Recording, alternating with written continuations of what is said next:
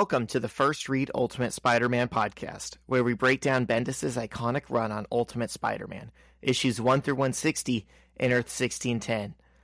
I'm Zach, and with me today, from the NBC hit show Good Girls, John Opat. Yeah. Tell me, is that is that Shaggy? Is that who I'm supposed to look like in this? Or wait, didn't you guys you and Shyla told me that I looked like someone in that show like years ago, right?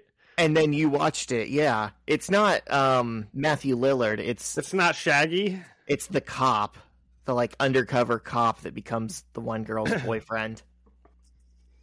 Nice. It's and not he just was a really like good dude, if I remember correctly. Yeah, Yeah, it wasn't. That was was not an insult. He's like a likable character, but it's not just that he looks like you. He has like John mannerisms.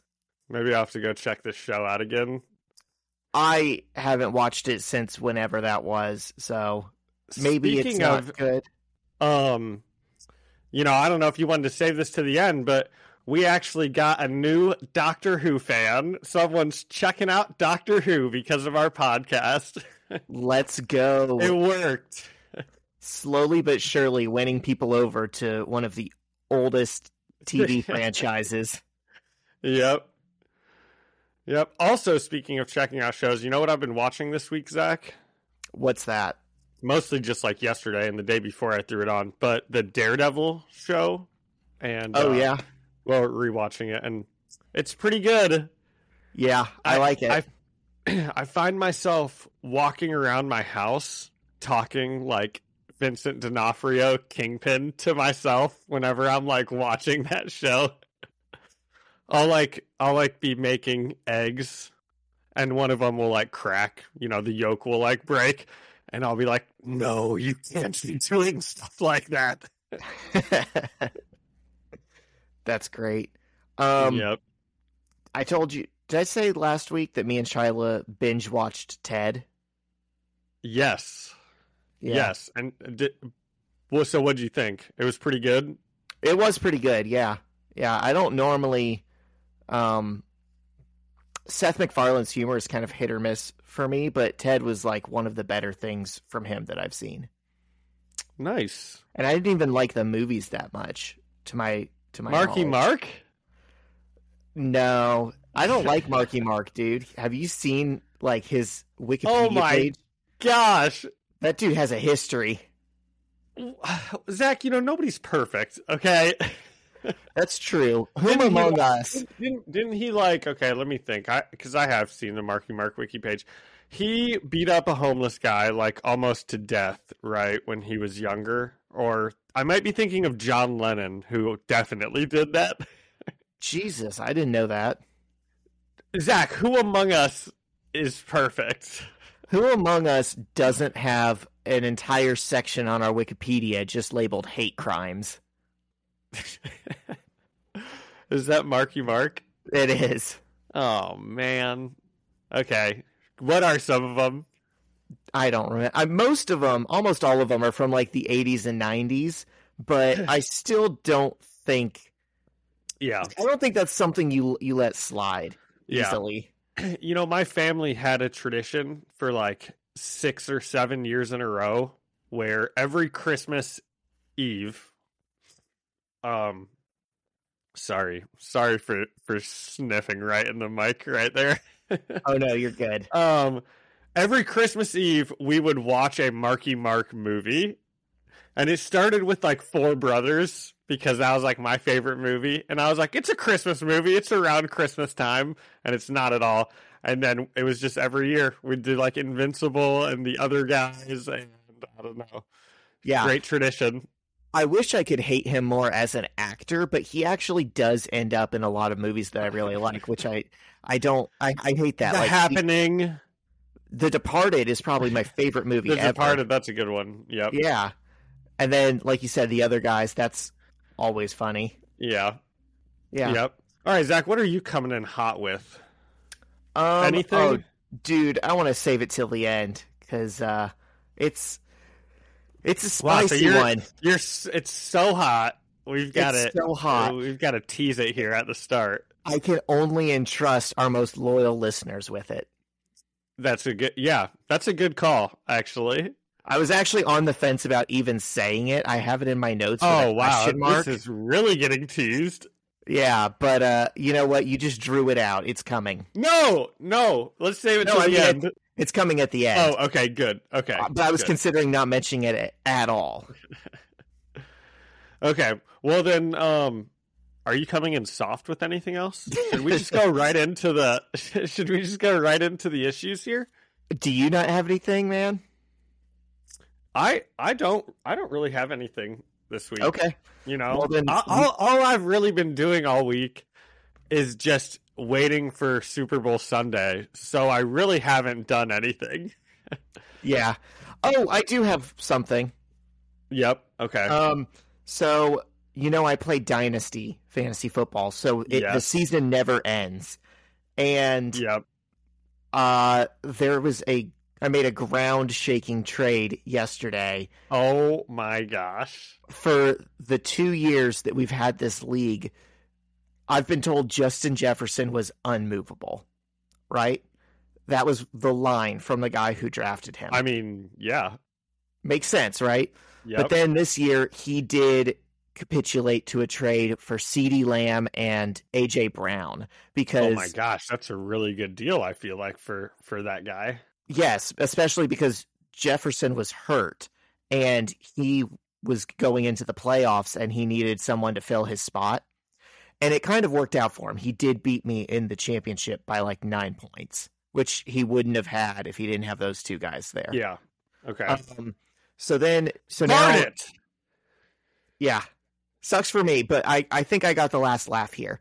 Uh, so my buddy Luke had Justin Jefferson. And again, the line was he's unmovable. For anything less than Justin Herbert, Anthony Richardson, or uh, Ja'Marr Chase. And even with all of the any of those guys, it would be them plus something. Okay, I was gonna say, yeah, one for one. That's terrible. Still, Right.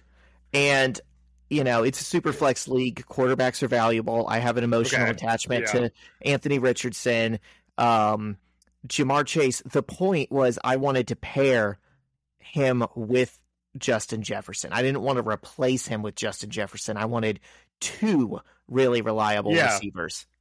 And Okay. he, he was saying that's never going to happen. That's not possible.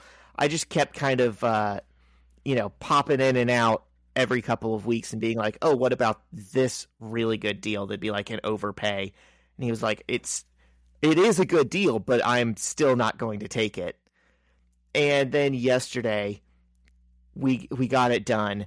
I sent him Jalen Waddle, Breece Hall, and the Wow. fourth overall pick in this rookie draft.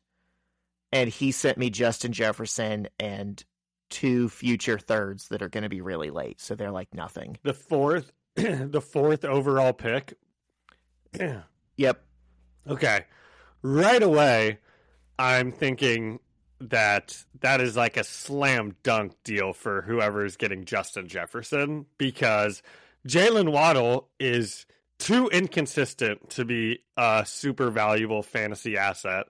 And Breece Hall is kind of the same way, although with Aaron Rodgers next year, you know, he he could be like, you know, crazy, but He was the number two running back last year. Breece Hall was Yeah.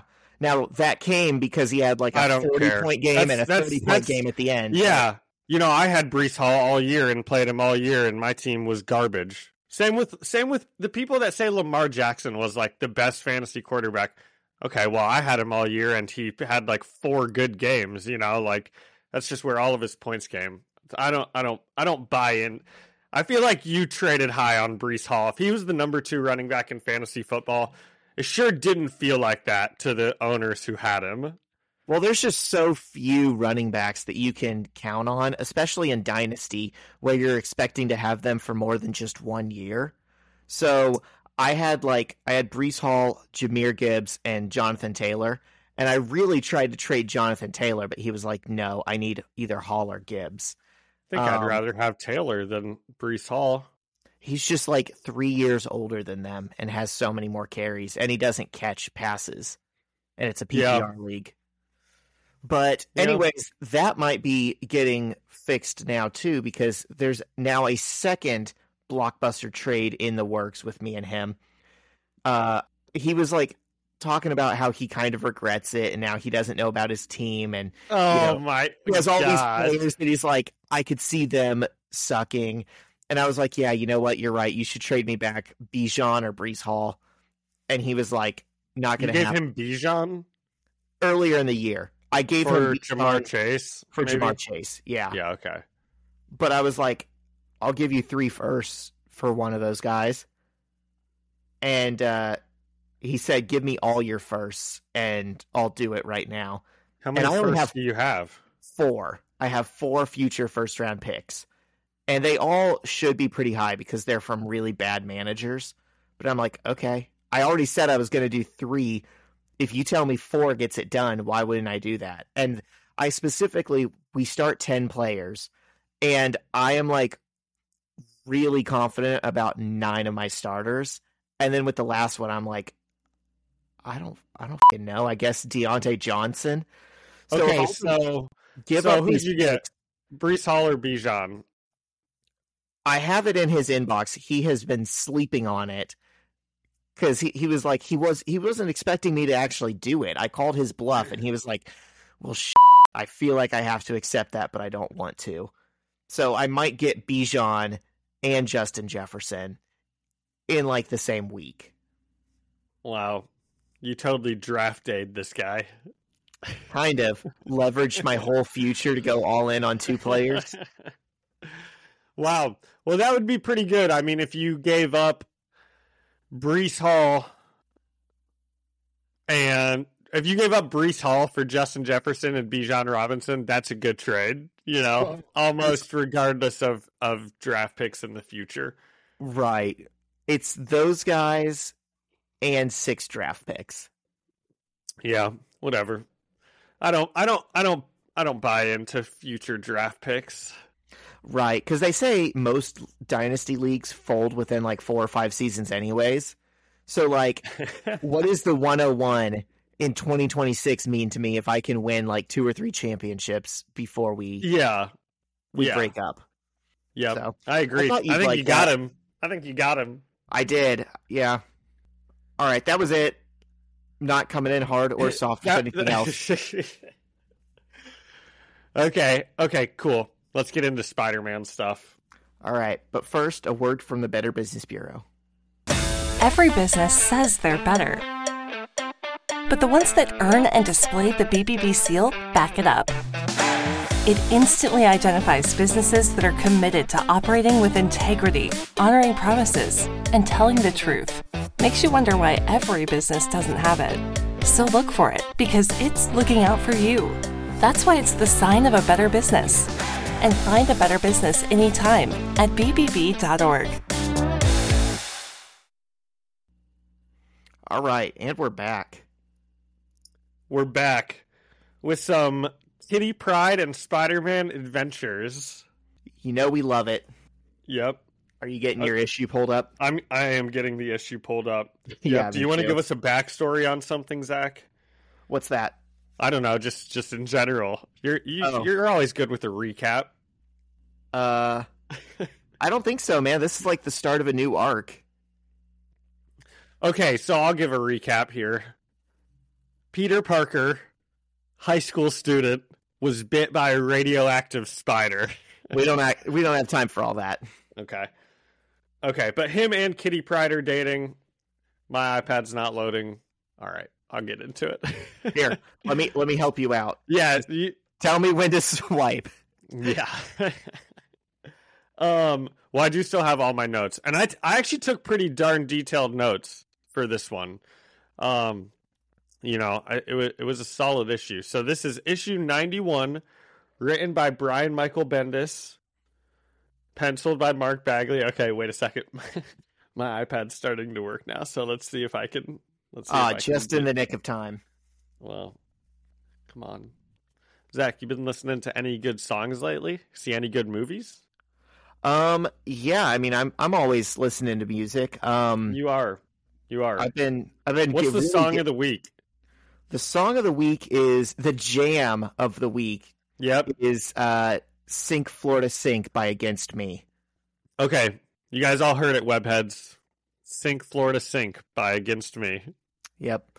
I'm seeing their uh front woman in March. So I've been I've been going into a Against Me deep dive and I'm realizing Nice. I've always liked the hits, but I'm like, holy all of their stuff is good. Nice. I've never I've never heard of them, but I'll look I'll listen to the jam of the week. Okay. Issue 91 written by Brian Michael Bendis, penciled by Mark Bagley, inked by John Dell, colored by Justin Ponsor and lettered by VC's Cory Petit. Have we uh, seen these guys before? Have I just maybe stopped paying attention when you read the names? But have we seen John Dell or I think- VC's Cory Petit? I think John Dell is a new name. Uh Cory Petit might be a new name. Okay. I feel like why does it say VC's Cory Petit? Who is VC? Vince Coletta. There's a it remember how I've said sometimes they do like I don't know, like groups or little companies, Yep. like little LLCs that will do coloring Okay. duties. They're just saying he works with that collective. Yep. Okay. And this is called Deadpool. So we open on a full page of Spider-Man who's in the middle of a of the street in a fight, but he's currently tied up by some rings. And the villain says, "You think I ain't ready for a yo like you? I'm the ringer, and I'm from Maryland." That's how I read it. That's how I read his his voice. I'm the ringer, see? And I'm gonna put rings around you. I'm straight up from Waldorf, Maryland. yep, that's what he says. And he's a pretty goofy looking villain. He's got rings all around him. And the ringer is like, You're going to remember the guy who beat your mutant butt into the ground. And Spider Man's trying to break free from the rings. And he's like, Wait a second. Did you just brag about being from Maryland? And then we see a new superhero appear behind him. And the ringer and she says, You should really knock it off with the racist crap. And it's Kitty Pryde. And she looks over at Peter and she says, You doing okay there, sweetie? And he says, uh, I think I stopped being able to breathe a couple of minutes ago because the rings are like squeezing him. And she These Kitty rings yeah. don't make any sense physics wise. So it's like it's unclear where they're coming from, how is- he's shooting them out. Yeah, it is kind of interesting, you know, that like this guy does have some power here. And how did he get it? Like, It seems to be this mechanism that he's wearing, but it's like the it's almost like the rings phase when they first hit you and then solidify around Yeah. you. Because Yeah. there's no other explanation for why he's shooting them at Peter and instead of bouncing off, Peter's getting like wrapped up in them. yeah. Well, you know, crab cakes and rings. That's what Maryland does, Zach. That's right. How could I forget? And have Uh, a pretty cool flag. Have you seen the state flag of It's- Maryland? It's, really messed up. There's a lot going on there. It's yeah, it's like some kind of long lost art form. Yep. Um okay, so Kitty tries to phase through the ringer to like short circuit his suit, but it doesn't work for some reason. So oh, real she's quick. While Yeah. you're on that panel, you wanna you want a uh what'd you call it? An Easter egg? yes. So you see what the billboard says behind them? The biggest word in that panel? Timely. Do you know what that's about? Oh my gosh. Well, okay, let me uh let me try because I was I obviously know a little bit about this from Loki, but that is from didn't Marvel Comics used to be called Timely Comics? And Yes. and that's why there there was like that's why they did like the Timely Wisconsin, Victor Timely, all that stuff was like as an Easter egg to that. Yes, good job, John. Thanks, Zach. Okay, so why did they change it to Marvel? Why was it timely? You probably know about this. I think Marvel's just a better name. I don't know.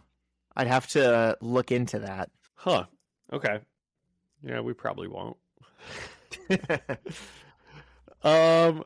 Okay, so Kitty tries to phase through the ringer, but his suit doesn't short circuit like she's expecting it to.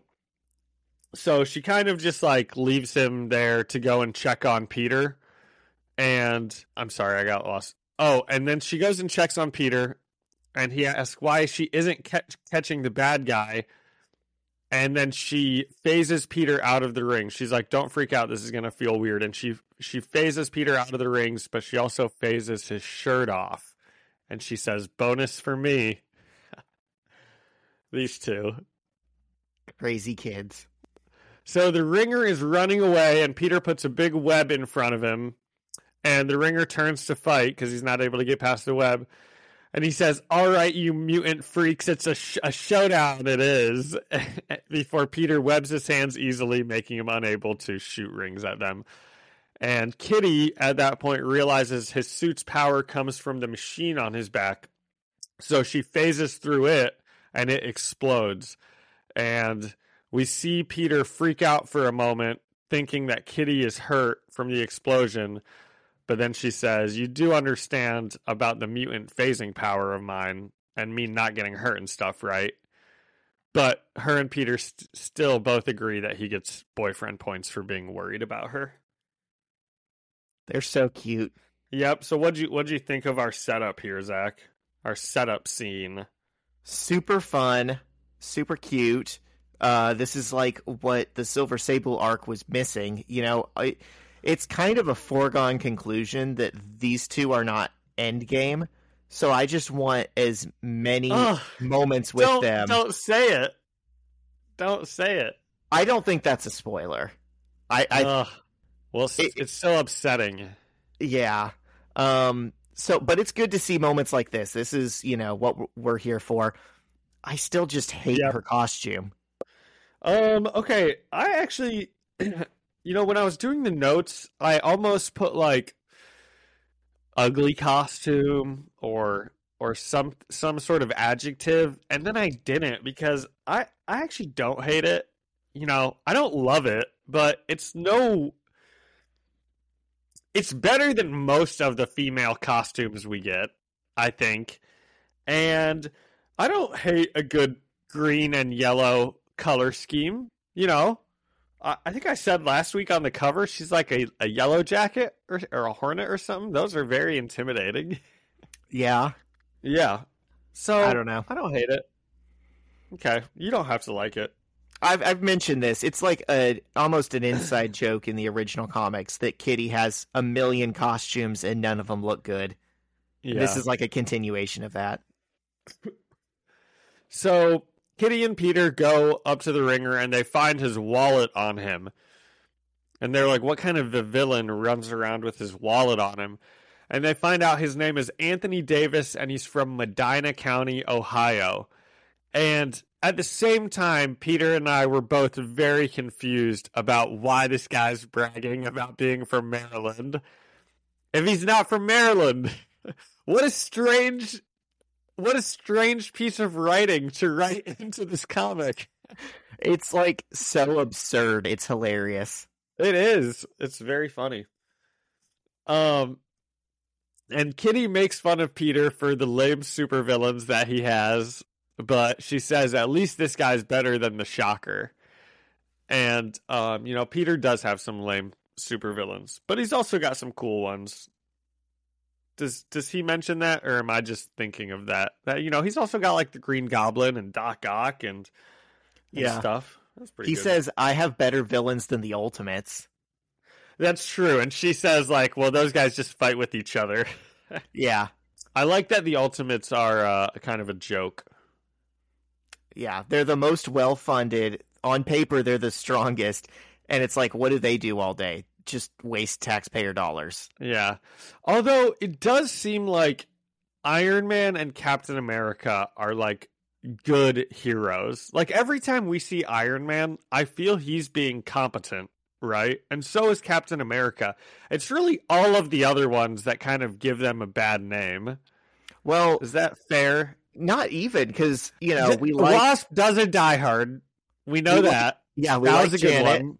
She's cool. And then uh, Thor is based. I don't know that and he's Thor a great is pretty hero. good too. Yeah, it it really is just Shield, Bruce Banner, and Hank Pym that are coloring our perception of the Ultimates. I think.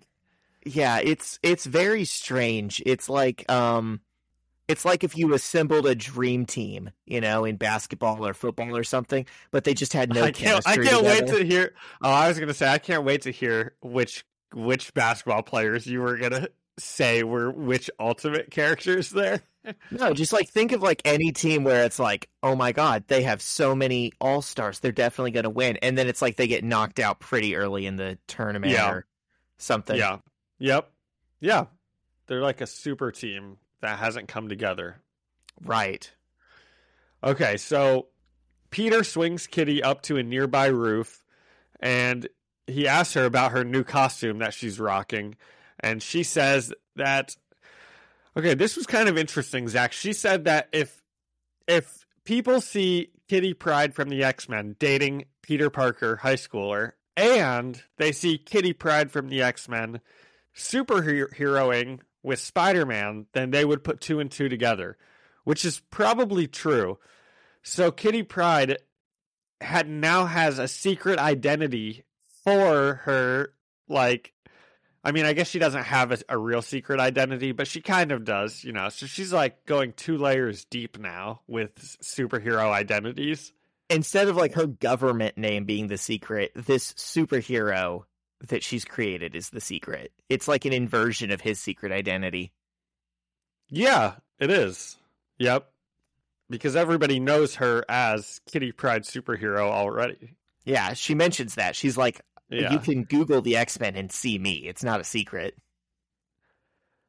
Um why don't those people ever have to worry about their families getting hurt?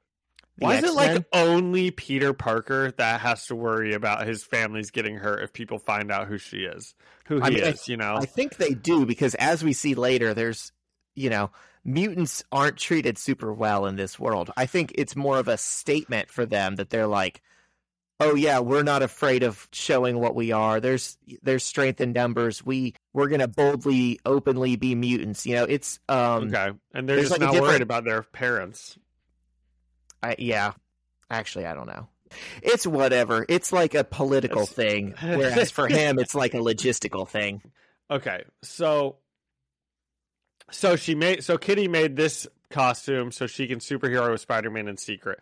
So Peter and Kitty swing through the city and they're talking about how they just want to date in real life, not superhero life.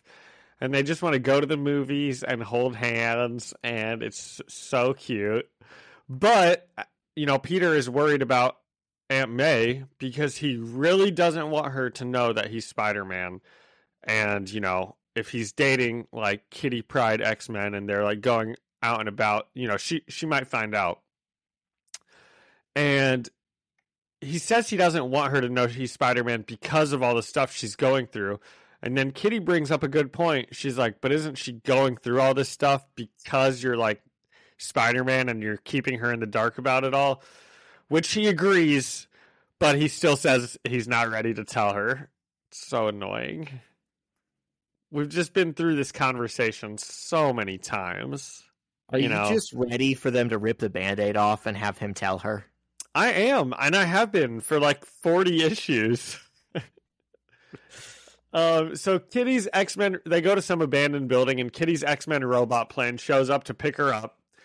And her and Peter share a smooch before she phases through Peter to break off their kiss. She's like, I didn't know how to break off her kiss. So I just phased phased out of it. And Kitty floats up to the plane, and Peter watches on with a dopey and love face. And this was kind of interesting. Instead of, you know, usually we stick with Peter and we get his internal monologue, but we actually stick with Kitty Pryde here and we stay with her as she rides home in the X plane. And she's getting in her own head about this date that they just went on already. It's like 10 seconds in, and she's like, I am such an idiot. I'm hiding my secret identity costume from the X Men, who have two of the most powerful telepaths in the world. And then her mood goes downhill even further, and she's like, Oh, Angie just scared off Peter Parker. You did, didn't you? You scared him off, you idiot. Zach, what do you think about this scene? It's cute. It's funny. We've seen already. No, it's that not. It's like mental health issues in a teenage girl. I feel like what I, I'm. I'm so upset. They had such a perfect date, and she's like immediately in her head, like hating herself about it. Is Like she's not consistent? joking around. She's like being serious. I wanted to follow her and be like, "Oh my gosh, I'm in love, and I don't care who knows it." That was awesome. good elf quote. Um, no, but th- is this not consistent with the girl who was too forward on their first date and then phased through the floor and thought about running away? Like this is just part of her character. I- well, it upsets me to see. You know. Yeah, it's not supposed I'll to just be say like that. You said not- it was fun. it's fun that we're seeing her as like a real person, not just I don't as like Peter seeing her Parker's sad. girlfriend. Ugh, I just She'll don't get over it. should be sad. You know? Yeah, they're they they're not allowed. Yes. Yeah. you should pretty much. every lady you pass, you should tell her that she should smile more. I- They love it- that. Yeah. I just think she she just had a really great day, and she's just already getting in her own head about it. It's too bad. Well, you know, It's she's not- too bad. she's not wrong that she's like, yeah, I want to meet your aunt and I want her to know that, you know, I'm a mutant and uh, I want to date you openly. And he was like resistant to some of that. So she has good reason That's to maybe true. think he's not as on board with this plan as she is. That is true. That's a good point. Yep. And and we always focus on the negatives, you know. So it makes sense that she'd be like that. Yeah. Okay, so Kitty gets back to the X mansion and it is eerily empty.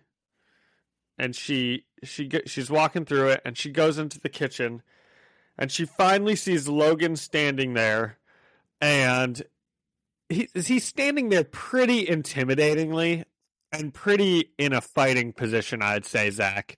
And she is like, "Oh, hey Logan, how's it going? How you doing today?" sh- I would know something's up right away with with how everything with the house being empty and Logan being like ready to attack. Um and she is not at all. So and Logan of course immediately lunges towards her and starts fighting her. And then Storm shows up. Yeah, what's up? Did you notice anything else that was strange? Um, yes, I did. Okay. When it when he first lunges towards her, it looks like he could be lunging with his claws, but then in the next scene he's actually holding a knife. Is that what you're referring to as being weird? Why would Wolverine be holding a knife instead of just using his claws? Yep. Yeah. Yeah, I did notice that. I was like, what why is he doing that? I I actually thought to myself, is this Wolverine? I was like, wait, maybe maybe it's like because he doesn't exactly look like Hugh Jackman, you know. Doesn't have the side chops either. So so I was thinking maybe this just isn't Wolverine, but no, it is Wolverine and he's holding a knife, not using his claws.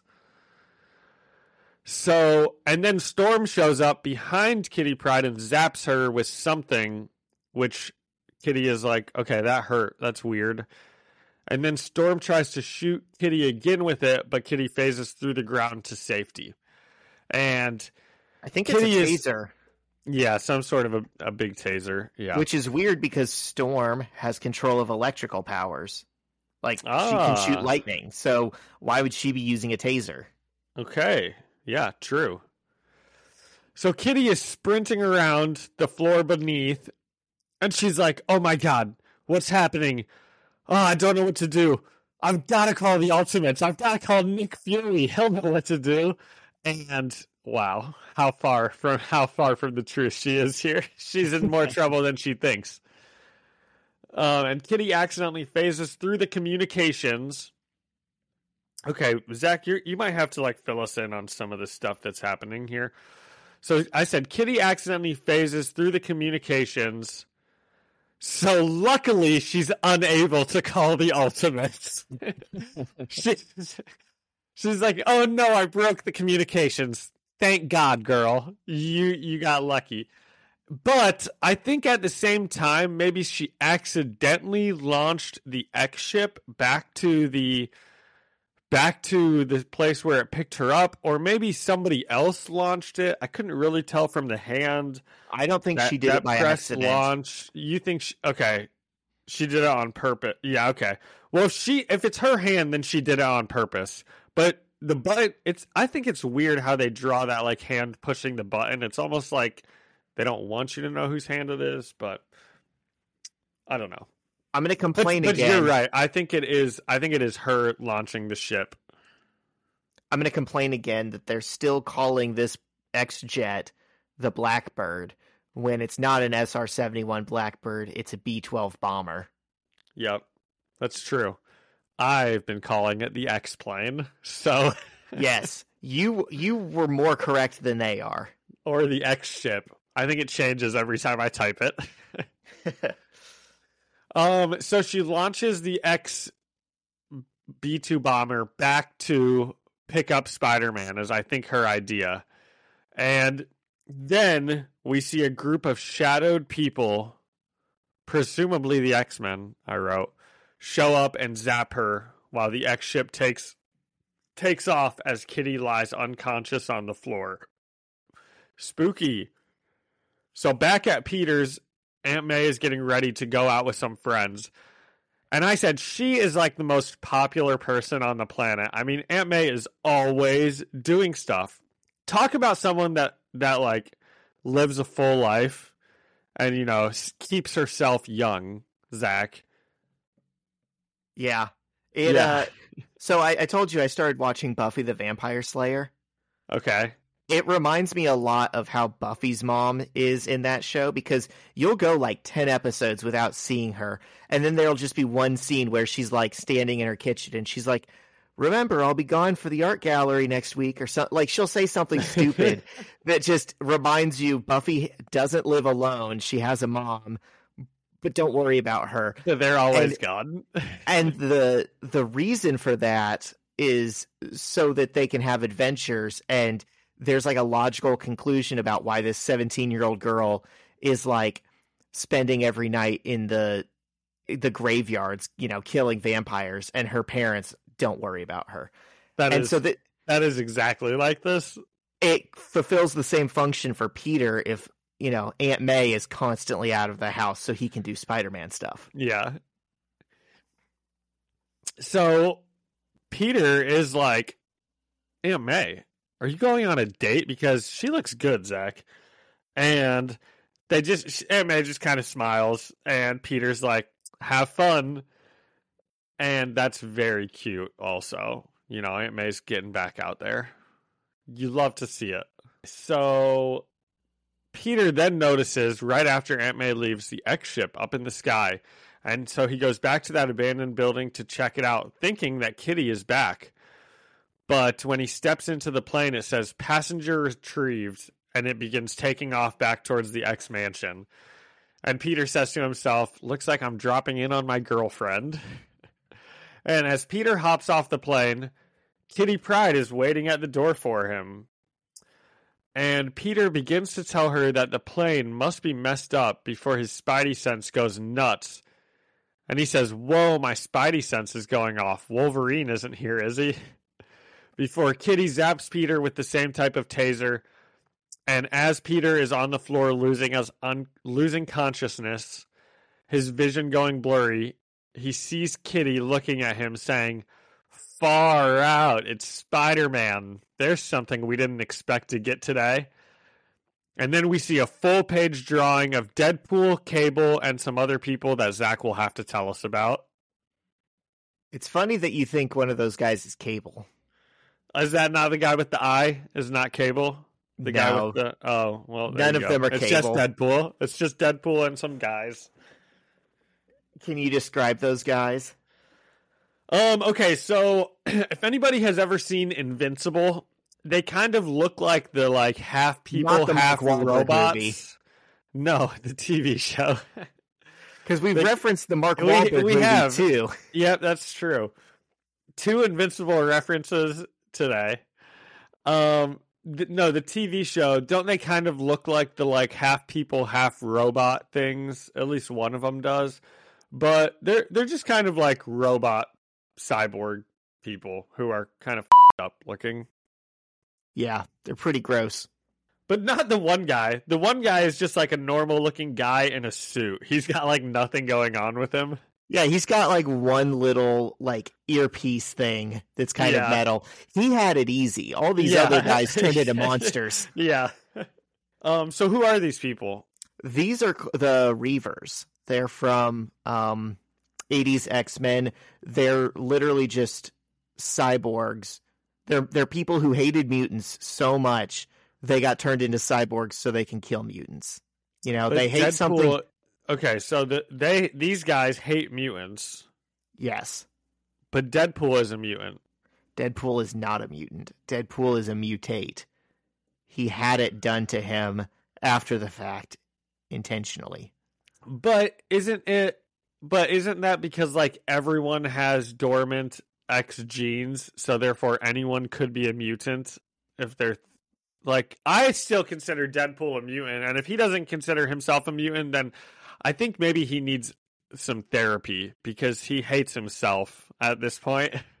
He's similar to Spider-Man. Like Spider-Man would be a mutate, not a mutant. no, mutant. Spider Man got bit by a thing. Spider Man was scienced into superhero. Deadpool, they just activated his genes, right? That's not how I understand it. I don't think Deadpool is a mutant. Okay. Well, I, I think feel he like gets that's, lumped in that's how them. it is in the comic, or in, not in the comics. I'm sorry, in the Deadpool movies. I think that's how it is And you know why they probably did that? because, Because- they owned mutants and they didn't own the other stuff. Exactly. The same reason that Marvel started saying, oh, Quicksilver and the Scarlet Witch aren't really Magneto's kids, because if they were, they'd be mutants and we couldn't Yeah. use them in Avengers. They're not mutants; they're miracles, Zach. Yeah. Yeah. Um okay. So what do we think of this one? I really liked this one. Oh, I had a lot of fun with it. Yeah.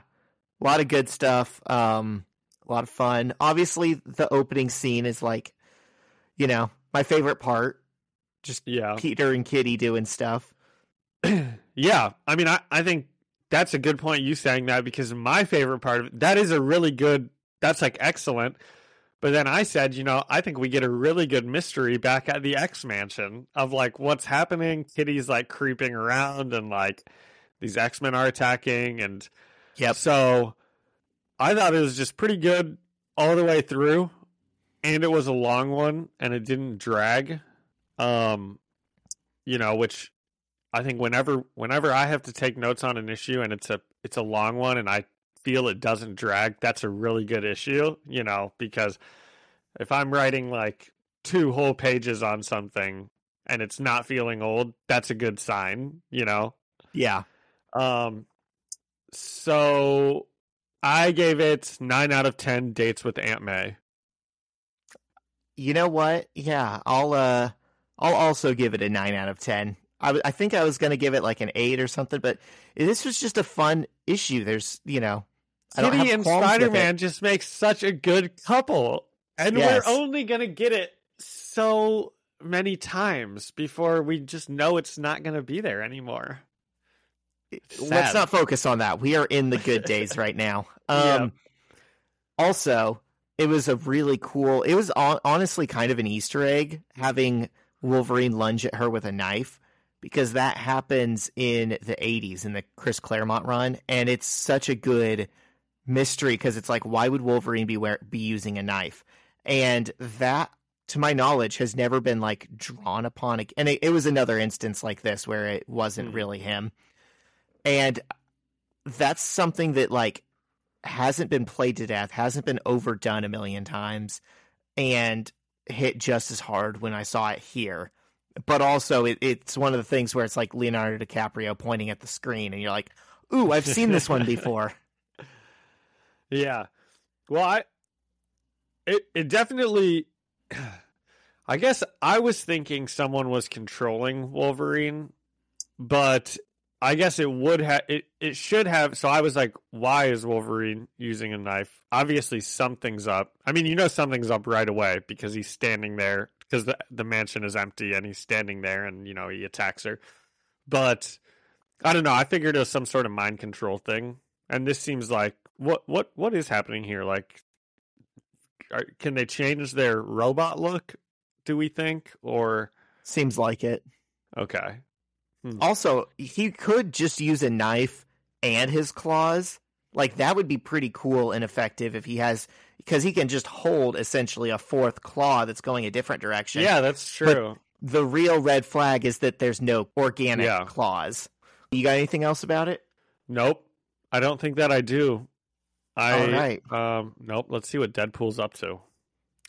Yep. So now we're in uh, Ultimate Spider-Man issue 92, um, written by Bendis, penciled by Bagley, inked by John Dell and Mark McKenna, who's a new name, colored by Laura Martin and Richard Isanove, and lettered by Cory Petit.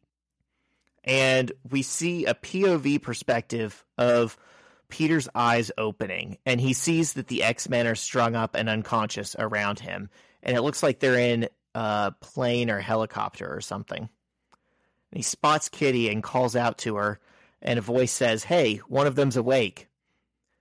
And one of the Reavers shocks Peter and says, Someone take off his stupid mask. And before they can, the pilot tells Deadpool they're above the drop zone, and Deadpool says, So start dropping them. And the one Reaver says again that he wants to take off Spider Man's mask, but Deadpool says, No, leave it on. Masks mean something. Respect that. And Deadpool then throws Peter out of the helicopter and he starts falling while handcuffed towards an island below. Feels very much like the beginning of a Fortnite. Yeah. Why Um, why why is Deadpool a bad guy? Is Deadpool usually a bad guy?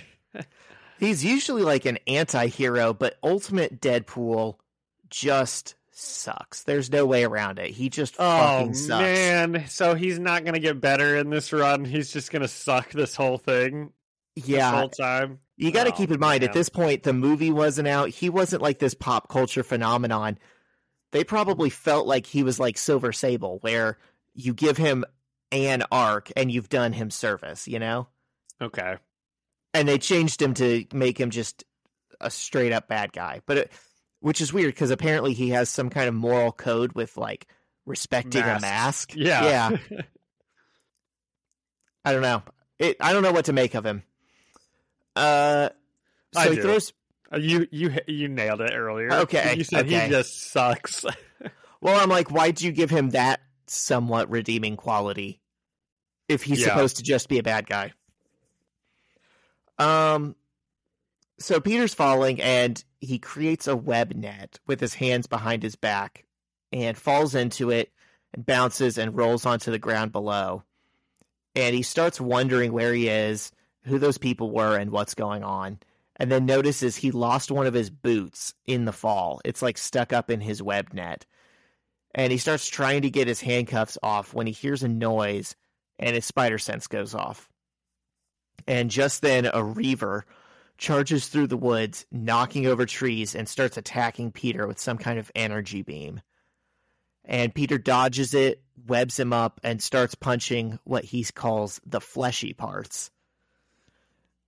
And uh, he webs the reaver up real good and then starts running away and suddenly someone grabs Peter by his handcuffs and lifts him up. And Peter starts yelling at him and says, Get off me. And the man says, You don't recognize me, do you? And Peter's like, Uh, Aunt May? And the man says, I'm Colossus of the X Men. And at this point, I realized Peter's probably never seen Colossus in his metal form. Because he can change between organic steel and like human skin. has he seen him? In, has he seen normal Colossus? He has, but Okay. probably just in passing. Yeah. Okay. Um, and Colossus breaks Peter's handcuffs, so he's free. And they both say they don't know where they're where they are. And Peter starts talking about needing to find Kitty. And this is just a fun reminder. Seeing the two of them interact to me is just a fun reminder that for the longest time in the main universe, uh, Colossus and Kitty were dating. At one point, they were like supposed to get married. Yes, and his name is Pyotr Rasputin, the Russian version of Peter. And they don't comment on it. They don't say, "Hey, we have pretty much the same name."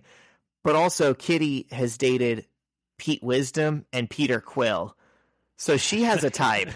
she does. She's got a thing for Peters. Yes, guys named Peter and powerful women. Those are that's Kitty Pryde's two types. Powerful Um, women. Yeah, she's bi. Oh, Pride. Kitty Pride. Yep. Wow. I don't think it was intended when they when they created her, but it works. It works. Um, and so Peter and Colossus are talking, and uh, Peter says he remembers Kitty attacking him, and he deduces that she must have been being mind controlled, and he thinks maybe Xavier went crazy and was controlling her. And Colossus is like, "Yeah, that's weird. Storm attacked me." And he realizes that they must be dealing with shapeshifters. And Peter says, or women have finally decided to take over the world. I knew it was coming, but no one listens to me. And they see one of Cyclops' optic blasts come through the jungle. And they're like, oh, Cyclops is over there. And they take take off running towards him. And he's still handcuffed behind his back and is being descended upon by like four Reavers. And they help him defeat the Reavers and Cyclops says they have to find Jean because she can link everyone up telepathically. And Peter starts yelling Kitty's name, and Cyclops tells him to shut up and says they shouldn't be giving away their position when they're being hunted. And Peter's like, How do you know we're being hunted? And Cyclops asks, You don't feel hunted? And Peter says, I do actually. And Cyclops is like, Okay, well, go with that feeling. And another Reaver comes through the woods and says, Am I on? before introducing himself to the heroes and attacking them. And he says, I want everyone to see me kill you. And Peter asks, Everyone who? On what? So just like, you know, Wolverine attacking with the knife, this is kind of a, a subtle hint at what's actually happening here.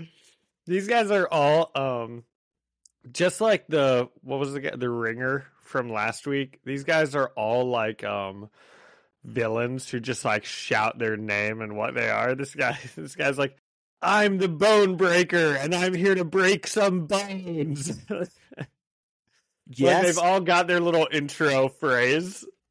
Yes, and it it would be really goofy. I mean, it is kind of goofy, but it there turns out to be a reason why this guy's doing it. The Anthony Davis from Medina County, Ohio, uh, was just a goofball. These guys are doing it because they are on TV and they want recognition. Yeah. Um. And so, Bone Okay, you know- Crusher. You know what I was thinking when they said they were on TV? Yeah, what's up? I wonder if Peter and Colossus were on TV when he was like, "Don't you know who I am?" And he's like, "Aunt May." You know, that was that was my first thought. Was like, "Oh man, I wonder if anybody saw that part." Maybe Yeah, Aunt May's watching. That's a good point. On her date, she's just watching Mutant Murder Yeah. Island. Yeah, Um, so he's this guy starts attacking them, and uh, just then Storm arrives and shocks the Reaver dead with lightning, and she lifts the others up with like a cyclone because she can control the wind to show them where they are, and Cyclops recognizes the place as Krakoa, which obviously to to listeners that has a different context today, but back then, Krakoa was just the island from Giant Size Number One in 1975. So they're going to reference a lot of things, John, that are like deep X Men lore, and they're just combining them all into this one story. okay. And uh, some helicopters, some attack helicopters head their way, and Storm drops the wind tunnel again, and the heroes fall below the tree line. And one of the stupid helicopters tries to follow them into the forest, and its propeller blades hit the tree and explodes. And they start. that is a really stupid helicopter. yeah, I've never flown a helicopter, but if I did, I would know not to do that. Um, and they start to see a figure walking out through the flames, and all of the X Men say, Ready, ready, ready. And Peter says, Meh. And they're like about to attack this thing as soon as it clears. And it turns out to be Kitty. And she comes through the fire and asks if everyone else is all right. And she and Peter hug and catch up, and it's real cute. And he says, Wait a minute, how do I know you're not the shapeshifter? And she whispers something in Peter's ear that presumably only the two of them would know. And he says, Okay, it's her. Okay, I'm sure just like me, you zoomed in as much as you possibly could to try and read this. Did you Oh, get yeah. anything from it? Yeah, I was eavesdropping. I don't think it actually says anything. Yeah. Okay. It looks I- like the very last part of the word might be stop, but I don't know. I think it's for them to know and us to wonder. Well, I, then they did a good job. But I'd really hope I'd I'd really like to think it's some cute inside joke that they've developed and not just like your name is Peter Parker or something like that. oh, okay. I just think it'd be a good touch if it's like, you know, they're already have a a, a nice Mhm. bond. hmm Um, and then Peter asks how they know no one else in the group is the shapeshifter. And Cyclops has already figured out that the shapeshifters can't imitate mutant abilities. And he's like, we've all used our powers already. And just then, Nightcrawler teleports into the scene. He says he, it was easy to find them because of the exploding helicopter. And he says, I think we're the star of the show again. And Cyclops says, I think so too. And Colossus says, Oh no. And Peter's in the dark. He's like, What show? And before anyone can answer him, Angel flies in carrying an unconscious Jean. And I, I saw this later after the fact, but Rogue is with them too. And he says he found Jean hanging by a tree. And they try to wake her up by saying her name, but Storm says, Sometimes it works to fill her mind. Her psychic powers make it hard for her to sleep. And I really like that bit because it's like Scott, Cyclops is dating her, but Storm and Jean have always been like best friends. And she's the one who figures out how to wake up Jean. Um, there's a lot of good characterization in, in these panels with the X Men. And uh, so t- saying Jean's name wasn't working, and Cyclops just thinks really loud, Jean! And she wakes up, and he tells her we're back on Krakoa Island. Which this grinded my gears. I'm like, it's not called Krakoa Island, it's just Krakoa. You just know it's an island. But they're talking to Spider Man readers, not X Men readers, so they call it Krakoa Island. And Peter says, What's Krakoa Island? And Kitty tells them, It's a prison for mutants. The nation of Genosha, which is another X Men thing, imprisons its mutants and sends them here and hunts and kills them for sport. They broadcast it on TV. And Peter says that's inhumane. And a voice off panel says that's one way to look at it. The other way is that you're sick, unholy genetic freaks who have no business being alive in the first place. And the voice belongs to Deadpool, who we see leading a dozen or more Reavers charging to attack Spider Man and the X Men. Well, I was hoping that Deadpool would be being like mind controlled or something. Sounds No. like he's just a prick. He just sucks so bad. What'd you think of this one, John? Um, it wasn't my favorite. Um, I said I really don't like Deadpool being this racist bad guy, and then it seemed like most of the issue was just like X Men showing up one by one, each being like, "Where are we?" Okay, and then another one shows up, and they're like, "What the heck's happening here?" And then you know, eventually they're they're all together. So I said the last couple pages seemed interesting because we learn about, and I did write Krakoa Island. um, and that and that seemed interesting. You know, but they just said they like stuck their noses in it. We don't really know what happened or anything, so I'm sure we'll learn more about that in the next couple issues. Um, and then I and then I finished my my notes here by saying, "Why is Deadpool the bad guy?" So, all in all, not my favorite. What do you think? Yeah, I I agree. I'm glad you mentioned that most of the issue is just he finds an X-Men, they walk a little bit, they, or they talk about what's going on, they walk a little bit, they find another X-Men, they talk about what's going on, they walk a little bit, they find another X-Men. Yeah, It's like in real life, it would make sense to rehash what you know every time you meet a new member of your group.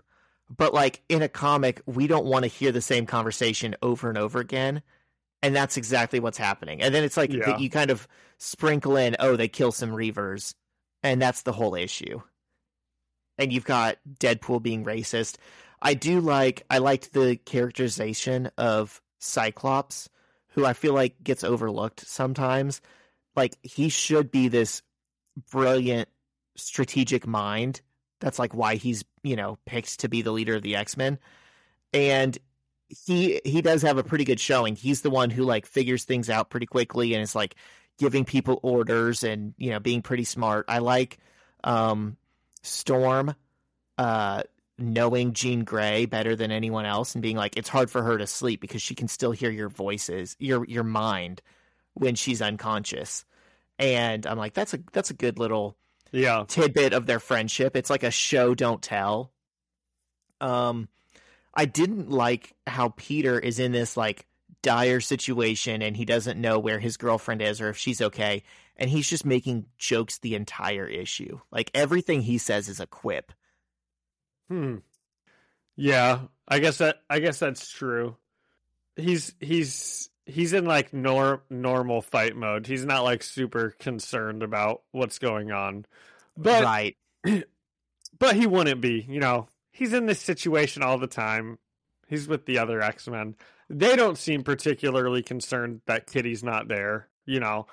It's not like when he cuz he he is immediately like we have to go find Kitty and they're like chill, you know.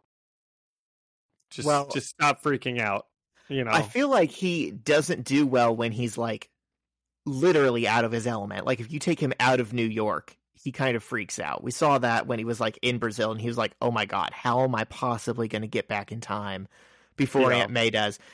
And it's like he keeps making jokes. He's like, "I really hope we're in Central Park. I really hope we're in Long Island." And they're like, "No, dude, we're in the South Pacific." You didn't you see you didn't think that was funny? Weren't weren't, there a couple scenes in this one where he, Yeah, he does say like maybe we're in Central Park and then Colossus is like we aren't and Peter's like I know. And then I think that happens like a couple times where I don't know, Colossus like takes his joke seriously and Peter's like I know. I know we aren't. I thought that was a good bit. I don't know. I like the idea that like my Spider-Man is he is such a jokester and a goofball when he's fighting like the Ringer or the Shocker or the Enforcers, but like this feels like a different situation to me. I would want him to be like, "Okay, how do we solve this problem?" instead of just making everything a joke. It feels Yeah. forced. Yeah. Okay. But- So, do we have a rating scale? Mine was out of 10 confused X-Men. Okay, we can uh we I was I was thinking it was like a fetch quest. I was going to say like out of 10 people you meet one by one. okay. So, yeah, same thing. Out Um, of 10 confused X-Men, you meet one by one. perfect. I'm going to give it like a 6. I gave it a six and a half. So slightly more generous, but I was thinking still- about still on the lower tier of issues that we've read. I was thinking about giving it a 7 because like I said there's a lot of little X-Men easter eggs and characterization in here. You can tell Bendis is like an X-Men fan who at this point I, I just looked at the date has not written much X-Men. I was going to see if he had written any. I think he's probably written like events for Marvel cuz in 2005 he did the decimation. But um I can't You- believe that they are just like making Deadpool this character. Like it just doesn't make sense to me. Like I- I, I, I just don't get like I'm looking at the last page on the panel here or the last page of the issue and it's like why is this the char- why is this how they chose to like do Deadpool? Isn't Deadpool like always like a fun fourth wall breaking guy? Why did they just choose to do him this way for this run? I uh, you know. He wasn't when he was very first introduced in X Force. Like when he was created, he was more like this kind of definitely not racist, but like just a bad mercenary guy. Um but also you got to understand, I don't think anyone today can realize how obscure Deadpool was before like the 2010s. I mean, he was not seen as like Well, IP had that you really had to focus on. But he had to be he had to at least be somewhat like that like that type of character he is now because that's why Ryan Reynolds like it was like his favorite character, right? Like I have a hard time believing if this was the type of Deadpool Ryan Reynolds saw most of the time, he wouldn't be like the biggest Deadpool fan ever and want to make a movie that like is like, you know, exactly how he wants to make it for Deadpool, you know? Yeah, definitely. I'm not saying in 2006 the main universe Deadpool was still being written like just as a bad guy. That went away very quickly. I'm just saying it seems like Bendis is writing Deadpool more true to like his original Okay. appearance. Um, it's still not a good idea. Like, if you're going to do Deadpool, do the version of Deadpool that people like. Don't make a worse Yeah. version. Yeah. Um, Um, well, that's too bad. I was hoping uh I was hoping we'd get some sort of a a turn of him in these next couple issues. Sounds like it's probably not coming. We all were hoping for that. This was honestly one of the biggest like bag fumblings for the Ultimate Universe. They make a lot of goofy decisions. Like it started off really strong is kind of what most people think and Ultimate Spider-Man stays good pretty much the whole time, but like the larger Ultimate Universe just does a lot of bewildering things Mm, and making Deadpool unusable is definitely one of them. yeah. Okay. So next week we get the finishing issues to this run. We do It's still a fun run. We still get Peter and the X Men together. You know, I'm I I have high hopes for these next couple issues. Still, Your issue was crazy fun. It's like Yeah. actually, it was like Yeah. whiplash going from yours to mine. yeah. Um. So yeah, next week, uh, issues ninety three and ninety four. Nice. Okay. Anything else Spider Man related? I mean, sort of. I went to the comic shop yesterday to see if they had Ultimate Spider Man, and they still didn't. So Maybe I'll check to- out. There's a comic shop near the school that I'll stop in on next week. ooh, They're not to have it, but I'll check. they might because I don't know when the reprints are happening. I thought they would have already happened. Okay. I'll go in and check next week. Cool. All right. So um. We're okay, what is Spider-Man? this? What is this big tease that we've all been waiting on? I don't. Oh I don't have any. I don't have anything extra for us, by the way, Zach. So this is going to have to fill fill up all of our little bellies. Oh my god. Okay, so I have been listening to a podcast about the Afghanistan war. It's the the same the blowback podcast I told you about the Iraq war. Okay. They've done like multiple seasons. Oh my gosh, it's going to be politics, isn't it? Uh, no, it's bigger than that. okay. Okay. So I found out an interesting little tidbit that um people are like, has Osama bin Laden did he ever even come to America? Like did he just hate us for no reason? There's been one confirmed trip to America that we know he took in 1979. He went to two major cities. Do you want to guess which cities those were? Indianapolis. Yeah, you're the first person I've said this to that got that, but Well, Yeah. of, well, of course, I, I, I guess that thinking maybe there was a, you know, there's a reason for this. Yeah. Um. Wow. Okay. Indianapolis, and I'm gonna guess The other one's- No, the other one's not as Ah. wild of a guess. It's L.A. But Okay. he- so he went to Indianapolis with his wife. We know about this from his wife, his first wife, who like published a book or something about like living with him. And, And, you'll uh, notice he never bombed us. have never bombed Indianapolis. Must uh, must have liked what he saw over here. Oh, hold on, we'll get there. So, uh, so he went on this trip with her, and she was like, "Yeah, we didn't have an opinion of Americans one way or another at that point. Um, we went to Indianapolis. I saw a doctor who was really nice and helped me out. Uh, we went to a really big mall, and then when we were in the airport ready to leave, um." These people were laughing at us and taking pictures of us because they weren't Oh, used to guys. how we were dressed and uh I'm like, hold on. I know a guy who would have been in central Indiana in 1979 who might not have been the most tolerant, who might have been flying out of the Indianapolis airport. And I instantly I texted my dad and I was like, is there any chance in the world your family would have uh been on a plane in 1979 flying out of the airport? And he's like, well, yeah, that's the year we went to Disney. There's pictures of me and my brothers on a plane. So not only were they at the airport, but they had a plane, they had a camera that was not in a checked bag that they just had out on the plane and presumably at the airport. And I'm just like, oh my God. What if my dad, what if my dad radicalized Osama bin Laden? That's that's pretty. Um, Someone's be pretty- had to do it. that would be pretty unlikely. Someone, but here's What- the thing: What someone would truly in be Indiana, crazy is if you could find those pictures and you found and you found some old timey pictures of Osama bin Laden and his wife, and maybe like maybe like that shot where there's the it's the picture and you can like see a, a middle finger in, in the foreground of the picture just pointing at Osama bin Laden.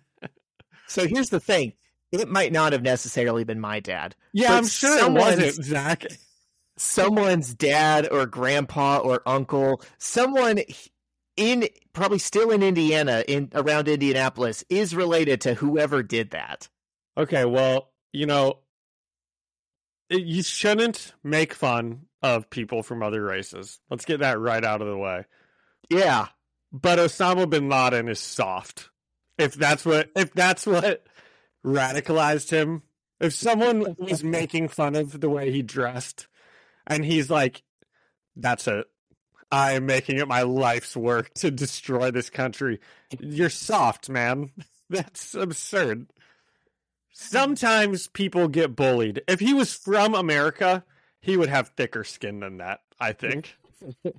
he probably. I mean, he was like the son of a billionaire. Like he, he probably was did have a pretty charmed life growing yep, up. he probably. Yeah. but I so I started this thought experiment and I just couldn't stop it and it took me down this rabbit hole where uh stay with me. So Yep. my dad just theoretically my dad in 1979 radicalizes Osama bin Laden against America.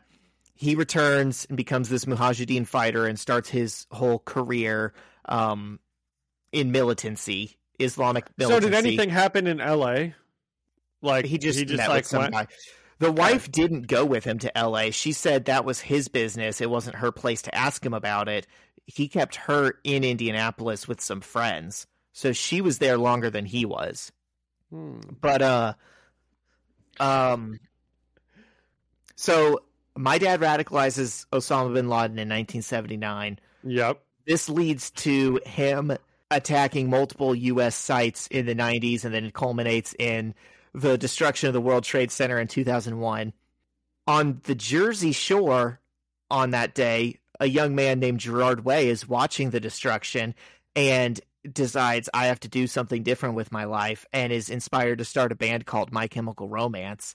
Then in 2022, 43 years after my dad started this whole series of events, Yep. the sins of the father come back and karma gets me when I violently dislocate my knee in a My Chemical Romance mosh pit that wouldn't have existed were it not for 9-11 that wouldn't have happened were it not for Osama bin Laden who Wow. wouldn't have been radicalized were it not for some jackass in the Indianapolis airport Wow. Wow. So is that how My Chemical Romance got started? That's the craziest thing out of all of that. it is yeah Well, that's pretty wild. And um I think I think it would be really fun for you to try to look through your dad's old pictures I almost don't want to know. I mean, and see. statistically, of there's course, no of way course, it was him. of course, of course not. Of course not. And Right. and yeah. And It's Zach, your dad wouldn't. Your dad certainly wouldn't just pick on some random man and his wife in the airport. I'd like to think not, but he would. He was like 15 or something. And if it wasn't him, it could have been one of his brothers. Oh, okay. So not only was Osama bin Laden radicalized by just a mere person saying insults to him, but now we're saying he was radicalized by a teenager who was just like being mean to him. Has he never met a teenager before in his life? Apparently not. I'm letting your dad off the hook for this. I'm thinking if something that simple radicalized Osama bin Laden, he was waiting to happen. You know, it was it was going to happen. That's fair. But it, but it is now, I fun to think about. So But if absolved. yeah, yeah, you don't you don't have to worry about that. I don't think. Um, but we'll never know.